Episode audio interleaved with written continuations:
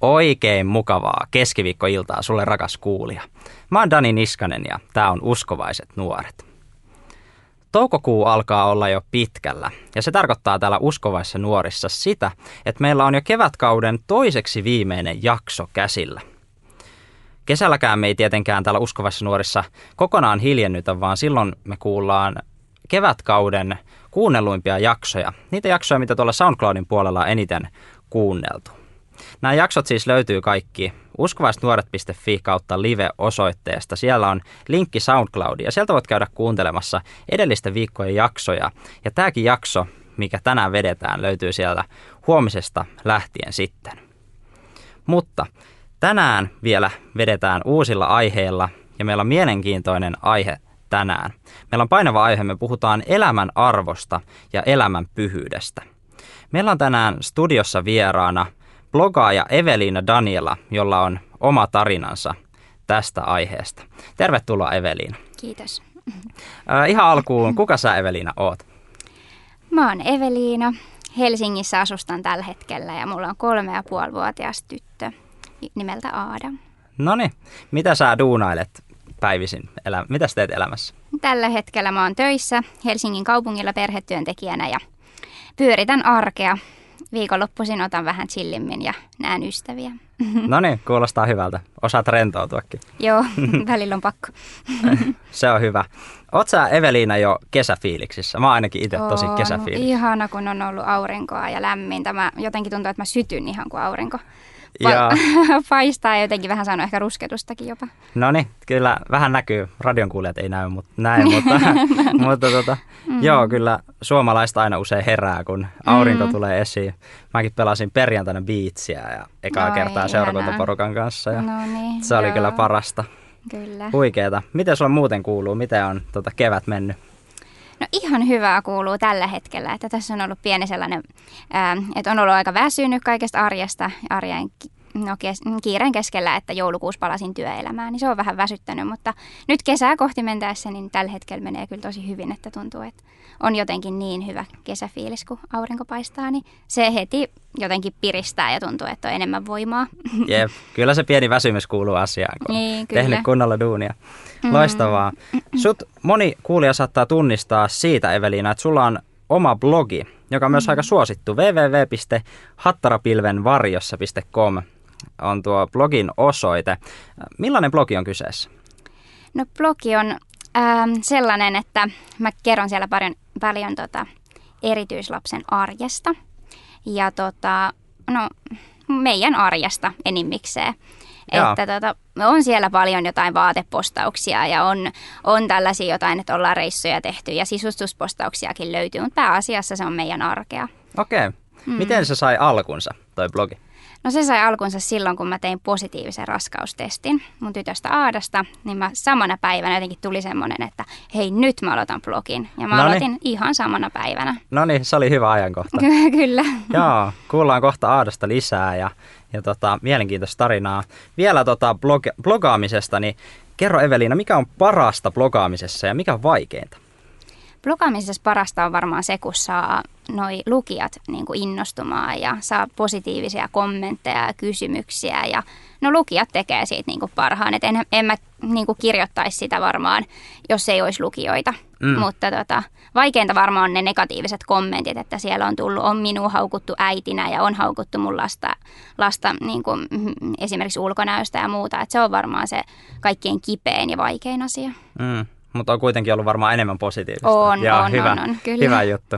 Loistavaa. Mennään sitten itse tähän päivän diipempään aiheeseen. Me puhutaan siis elämän arvosta tänään. Mm. Sulla on Evelina itsellä tarina. Sä teit itse aikanaan valinnan elämän puolesta hyvin vaikeassa tilanteessa. Käydään tätä sun tarinaa läpi. Mistä tämä tarina alkoi?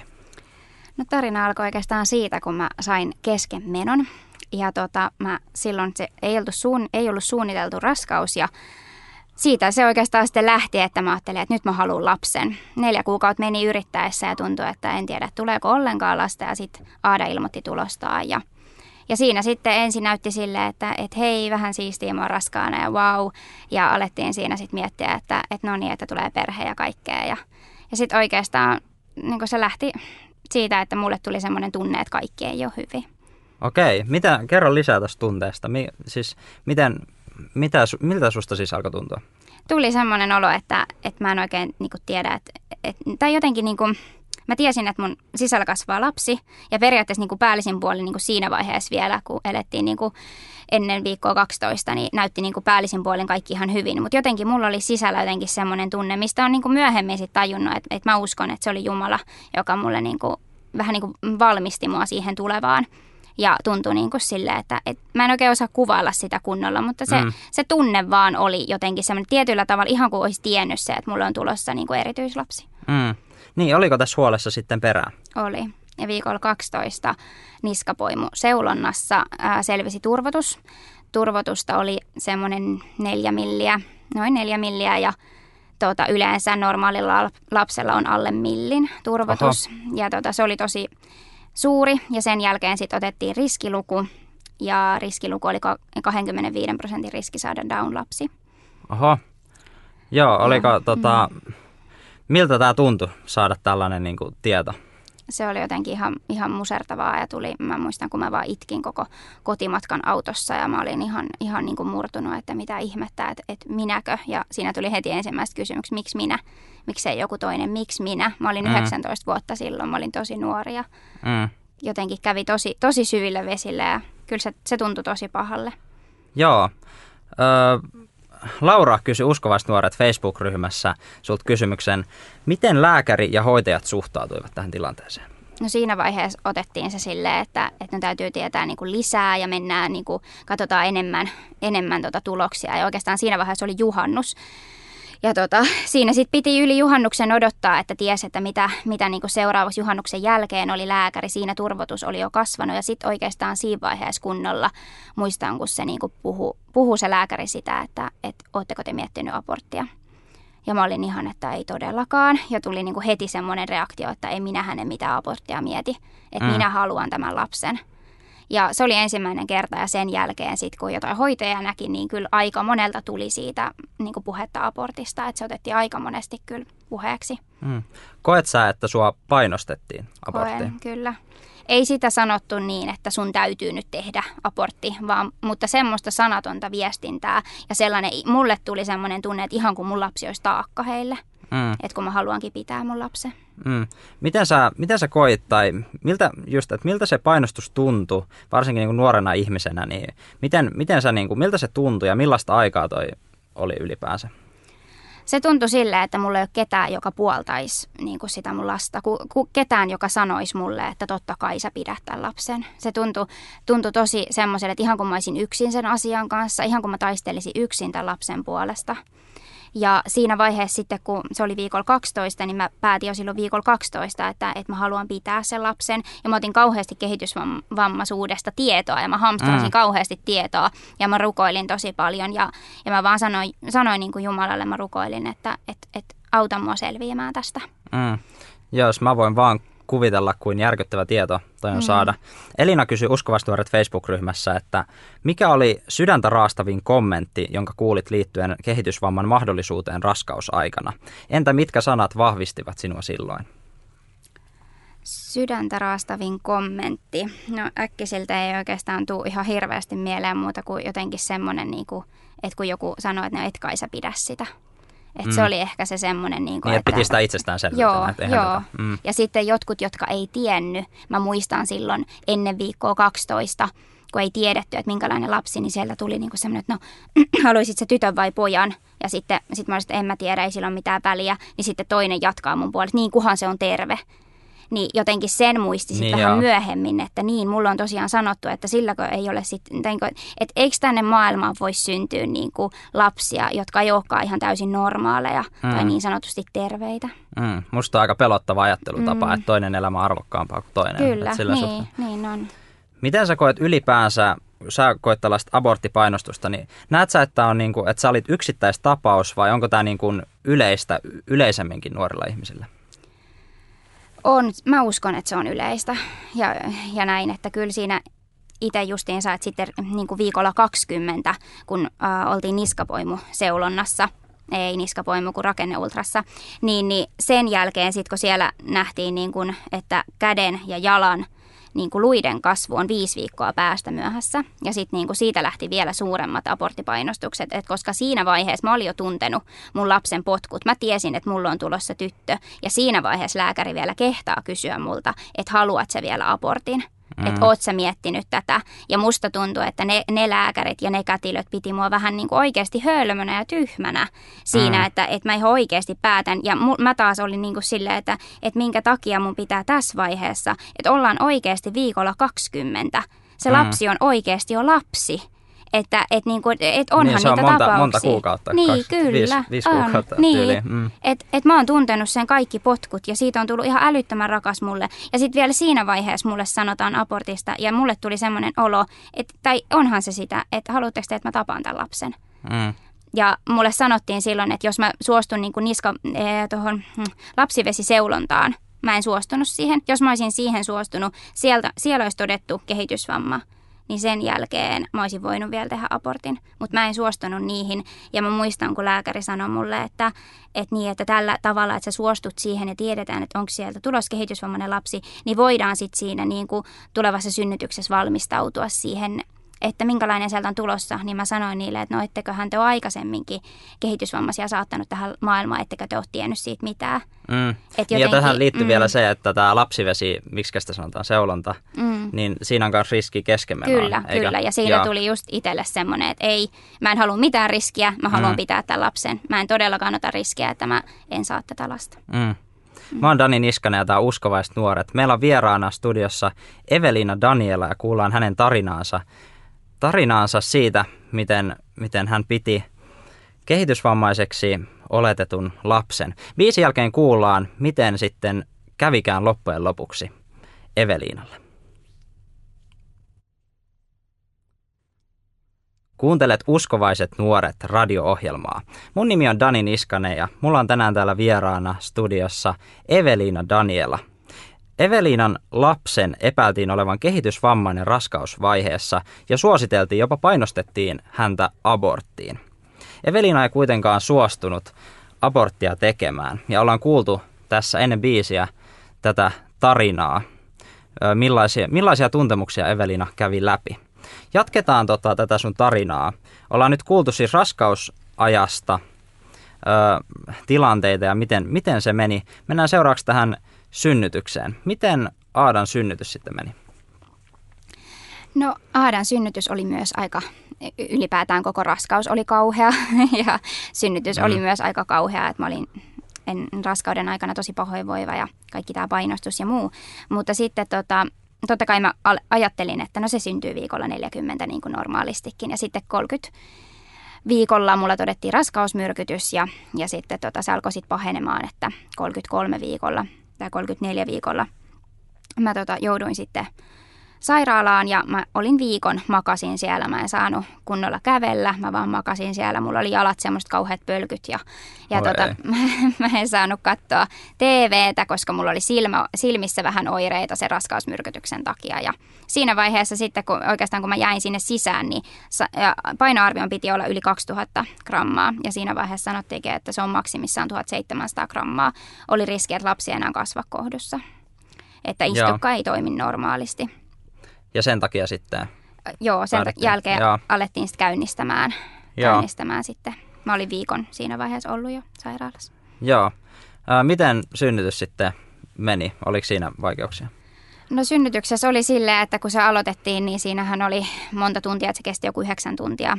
Aha. Että ei se nyt mikään kauhean pitkä ollut, mutta olihan se tosi, tosi raskas ja pitkä ja puuduttava.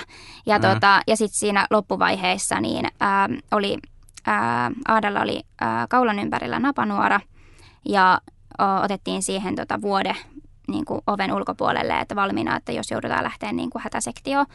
Ja mä muistan, kun mä supistusten välissä soitin mun äidille ja sanoin, että nyt rukoilkaa, tämä lapsi ei saa kuolla. Mm. Ja tota, siinä lähti sitten paineet parantumaan ja, ja tota, sitten se riski niin kuin hävisi siitä, että se, se tota, alkoi, niin kuin, että se ei ollut niin puristuksessa enää se napanuora siinä kaulan ympärillä. Ja Aada syntyi 23.48 ää, joulukuun alussa ja, ja tota, ensimmäisenä se, että hänet viedään pois siitä toiseen huoneeseen. Mä en saanut häntä siihen rinnalle Aa, niin joo. syliin. Ja sitten siinä vaiheessa otettiin kaikki mitat. Sitten vähän ajan päästä mä sain sen mun syliin. Ja mä muistan sen, kun mä katoin sitä. Tämä voi vieläkin olla kehitysvammainen lapsi. Tämä voi vielä olla down-lapsi, vaikka siinä ei näkynyt piirteitä. Mm, niin ennen biisiä todettiin, että oliko se 25 prosentin todennäköisyys Joo. Down-lapselle arvioitiin siis. Mm. Miten sitten kävi? Oliko Aada Down-lapsi? Ei ollut. Että ne jotenkin, mä pe- pelkäsin kauhean paljon sitä, että se varmaan onkin down ja kyllähän mä nyt tunnen down lapsia ja tiedän siitä, mutta jotenkin tuli semmoinen, että mä en voi, niin kuin, että se oli niin niin kuin lyöty mun päähän, että se on down-lapsi. Mm. Että, että kun rakenneultrassakin oli jo etitty, niin kuin, että mä muistan, kun se ultraajakin katto, down, yritti etsiä down-lapsen piirteitä ja antokin, mm, äh, tulosti mulle sellaisen kuvan, missä oli niin kuin Aada teki semmoisen pusukala-ilmeen ja se on hyvin tyypillistä ilmeisesti down-lapsille ja näin. Niin siitä, sitä oli niin kuin puskettu mun päälle, että se on down-lapsi ja sitten mä en uskaltanut niin kuin myöntää sitä itselleni, että se ei olekaan. Ja sitten kun lääkäri sanoi mulle, mä muistan kun se sanoi, että no kyllä nyt näyttää sille, että ei tämä down-lapsi ole, mutta sellaista minä epäilen kuin Turnerin oireyhtymä. Ja mä muistan, kun mä kävin googlettamassa, että mitä tämä tarkoittaa ja ensimmäinen kun mä luin, niin mä olin silleen, ai tämmönen vaan, että tämähän on ihan lottovoitto. Että se oli se mun fiilis ja mä vielä oikeasti mä sanoin sille lääkärillekin, että mä oon niin helpottunut, helpottunut, mä oon niin huojentunut, että tää on vaan tämmönen juttu. Se lääkäri katsoi mua ihan silleen, että mitä. Totta kai se varmaan kuvitteli, että mä to- tietenkin toivon, että tällä lapsella on mitään, mutta mä ajattelin ihan aluksi, että totta kai sillä luultavasti on jotain, koska kaikki kertoo puoltaa Niin. sen puolta. Niin, että sä olet henkisesti varautunut siihen. Kyllä, on kyllä. Down-lapsi. Niin joo. Mm. Millainen tämä on sitten tämä Turnerin oireyhtymä? Turnerin oireyhtymä on sellainen, että Aadalta puuttuu täysin toinen X-kromosomi. Ja tota, hänellä on vain yksi X-kromosomi. Ää, se vaikuttaa kasvuun. Aada on pieni kokoinen, että tällä hetkellä kolme ja puoli vuotias, mutta käyttää alle vuoden ikäisen kokoisia vaatteita. Kasvuhormoni menee tällä hetkellä ja ää, murrosikä ei tule luultavasti alkaa normaalisti, että se joudutaan käynnistämään. Ja tota, ei, ei välttämättä voi saada omia lapsia tulevaisuudessa. Lisäksi hänellä on kilpirauhasen vajaa toiminta ja sydämessä aorttaläpässä pieni vuoto. Mutta, mutta kuitenkin, että hän on niin kuin älyllisesti aivan Kyllä, täysin kyllä. Niin kuin ja, normaali kyllä. lapsi. Ja hän ei Ja- ole kehitysvammainen, että hän Joo. on erityislapsi. Joo, kyllä. Mitä mieltä sä, Eveliina, oot termistä terve lapsi? Suoraan sanottuna ahdistaa ajatuskin, että pitää, tai siis silleen, että kun mulle sanotaan, että mä toivon, että tämä lapsi on terve, niin mun tekee mieli sanoa, että sä et tiedä. Sä et tiedä niin kuin mitä toi, tai siis silleen, että, että sä et edes tiedä, mikä on terve lapsi. Että miten rikka, rikasta se elämä voi olla erityislapsen kanssa. Miten rikasta se voi olla sellaisen lapsen kanssa, jo, jota niin kuin, sä et välttämättä osaa toivoa. Mm. Tämä olisikin ollut mun seuraava kysymys, että millaista on olla erityis, erityislapsen äiti? Erityislapsen äitinä oleminen on tosi rikasta ja se antaa joka ikinen päivä. Se on mahtavaa nähdä niin kuin Aadastakin, kun hän oppii uutta ja, ja hän on oppinut paljon hitaampaa kuin muut, mutta hän on oppinut, oppinut ja se on ihan, se on ihan erilaista. Näin mä sanon, Mm. että se on ihan erilaista ja se, se antaa ihan eri tavalla kuin normaalin lapsen äitinä, vaikka sekin antaa, mutta se antaa eri tavalla kuin on erityislapsen äiti. Joo. Laura kysyi Uskovaiset nuoret Facebook-ryhmässä tällaisen kysymyksen. Otetaan se tähän väliin. Koitko, että täytyy luopua jostain, kun kuulit, että lapsella on mahdollisesti kehitysvamma? Silloin mä ajattelin, että jos mulle tulee kehitysvammainen lapsi, niin mä joudun luopumaan tosi paljon myös siitä, että, että mä oon sit sidottu niin kuin siihen koko mun elämän. Ja jotenkin mä ajattelin sen kauhean semmoisena taakottavana. Mä muistan ne ajatukset, mutta mä otin sen riskin. Mutta nyt, ja mä päätin silloin, että okei, että sit mun elämä on niin, että Herra yksin tietää, että jos mun elämä menee siihen, niin sit se menee. Tai Mm. silleen, että mä päätin ottaa sen riskin. Mutta nytten, kun mä ajattelen nyt, niin, niin en mä ole kyllä luopunut yhtään. Tai siis silleen koe, että olisin mistään silleen joutunut luopumaan. Hmm, mahtavaa. Mm. Ihan huikeeta. Ö, Eveliina, ö, oliko se tavallaan, sä päädyit siis pitämään tämän lapsen toisin kuin ehkä niin kuin moni muu olisi saattanut mm. tehdä, niin mitä sä luulet, oliko se syy, että sä pidit hänet, niin se, että sä olit uskossa? Ei. Öm, mä muistan, kun uskovaiset ihmiset tuli mulle sanomaan, että hei, tuossa tilanteessa pitäisi lasta. Ja mä, mä en ole ajatellut koskaan sitä, että se, että mä oon uskossa ja se, että mä elän niiden arvojen mukaan, että se olisi se syy. Että kyllä mä sen, sen mietin tosi tarkkaan. Mä, mä myönnän sen, että mä en missään vaiheessa ajatellut että yli, ylipäätään. Mä en ottanut a, ajatelleeksi niin kuin sitä, että se olisi niin kuin jotenkin vaihtoehto, että mä tekisin abortin. Koska se on ollut alusta lähtien semmoinen, että mä ajattelen, että abortti on murha Mm. ihan kaikissa tilanteissa mä ajattelen sen niin.